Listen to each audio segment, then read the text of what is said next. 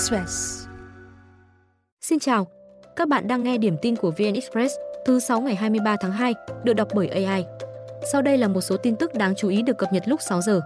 Khoảng 20 giờ đêm qua, kho hàng 700 m2 trên đất quốc phòng tại Hải Phòng cháy dữ dội, lửa lan nhanh, sáng rực cả một vùng.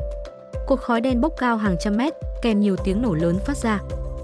Khu vực cháy có nhiều kho chứa hàng rộng hàng nghìn mét vuông, thuộc quản lý của Ban Chỉ huy quân sự quận Hồng Bàng, kết cấu khung thép, mái tôn, chứa nhiều đồ nhựa và các vật dụng dễ cháy khác.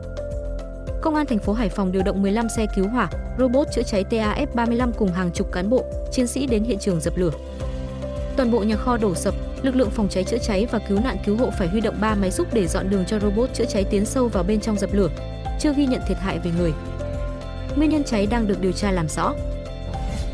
Thành phố Hồ Chí Minh sẽ kiểm tra việc quản lý tiền công đức, tài trợ năm 2023 tại các di tích lịch sử, văn hóa trên địa bàn để bảo đảm sự minh bạch, tạo niềm tin cho cộng đồng. Nội dung kiểm tra bao gồm tiếp nhận, quản lý, sử dụng tiền công đức, tài trợ cho di tích và hoạt động lễ hội năm 2023, xem xét mở tài khoản, sổ sách thu chi, sử dụng tiền công đức. Các di tích được kiểm tra lần này đã được nhà nước xếp hạng hoặc có trong danh sách kiểm kê theo quy định của luật di sản văn hóa.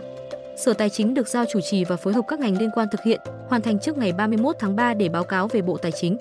Hiện, nhà nước không quản lý tiền công đức, tài trợ của tổ chức tôn giáo. Cuối tháng 10 năm ngoái, sau khi thí điểm kiểm tra quản lý, sử dụng tiền công đức tại Quảng Ninh, Bộ Tài chính hướng dẫn các tỉnh thành kiểm tra tiền công đức tại các di tích. Bộ này đã ban hành thông tư hướng dẫn quản lý, thu chi tài chính cho công tác tổ chức lễ hội và tiền công đức, tài trợ cho di tích và hoạt động lễ hội. Đêm qua, đường vành đai 3 trên cao hướng ra khỏi trung tâm thành phố Hà Nội tê liệt suốt 2 giờ do xe dừng nằm bị mất lái chắn ngang. Khoảng 21 giờ tối qua, xe dừng nằm biển Nghệ An chạy đường vành đai 3 trên cao hướng Mai Dịch đi cầu Thanh Trì. Khi đến đoạn qua Hồ Linh Đàm, quận Hoàng Mai hướng ra đường Pháp Vân Cầu rẽ thì bị mất lái quay ngang đường. Một xe buýt chạy cùng chiều đã đâm vào đuôi xe này sau đó. Vụ tai nạn không ghi nhận thương vong, tuy nhiên, xe dừng nằm chắn ngang toàn bộ hai làn đường và một làn dừng khẩn cấp khiến vành đai ba hướng ra khỏi trung tâm thành phố tê liệt, ùn tắc kéo dài khoảng 3 km. Cảnh sát giao thông phải bố trí lực lượng phân luồng cách vị trí tai nạn khoảng 5 km. Đến 23 giờ 10 phút, hai chiếc xe cầu lớn đưa hai xe tai nạn rời hiện trường, giao thông thông suốt. Thời điểm xảy ra tai nạn có mưa, đường trơn trượt. VinFast, nhà sản xuất xe điện thuộc tập đoàn Vingroup thu gần 1,2 tỷ đô la Mỹ năm 2023, tăng 91% khi bàn giao ô tô điện gấp 5 lần năm 2022. Thông tin vừa được nêu tại công bố báo cáo tài chính quý 4 và cả năm 2023 vào chiều qua. Sau khi trừ đi các khoản chi phí, VinFast lỗ gộp quý 4 hơn 4.100 tỷ và năm 2023 trên 13.000 tỷ đồng. Dù vẫn lỗ, biên lợi nhuận gộp của VinFast cải thiện từ âm 82% năm 2022 xuống âm 46% trong 2023. Biên lợi nhuận gộp riêng quý cuối năm ngoái là âm hơn 40%. VinFast đã bàn giao hơn 34.800 ô tô điện trong năm tài chính 2023, gấp gần 5 lần năm trước đó. Số xe máy điện bàn giao trong quý 4 năm 2023 tăng 48% so với cùng kỳ năm ngoái, nâng tổng số xe bàn giao cả năm lên hơn 72.400 chiếc.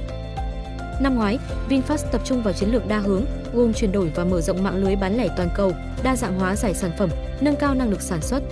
Quý cuối năm 2023, hãng chuyển từ mô hình phân phối trực tiếp sang xây dựng mạng lưới đại lý tại Mỹ, toàn cầu. Riêng tại Mỹ, có 13 cửa hàng. Thủ tướng Phạm Minh Chính vừa giao các doanh nghiệp nhà nước gồm Viettel, VNPT, Mobifone, Gtel đi đầu trong nghiên cứu ngành công nghiệp mới nổi là chip bán dẫn nhằm phát triển nền kinh tế số.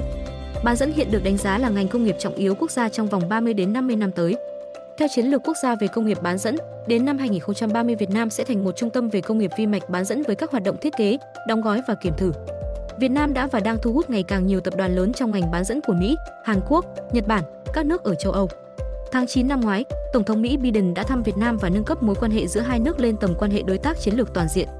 Doanh thu từ thị trường Mỹ của ngành chip bán dẫn đã tăng từ 321,7 triệu đô la Mỹ vào tháng 2 năm 2022 lên hơn 562 triệu đô la Mỹ vào tháng 2 năm 2023, chiếm 11,6% thị phần tại Mỹ, chỉ xếp sau Malaysia và Đài Loan, Trung Quốc.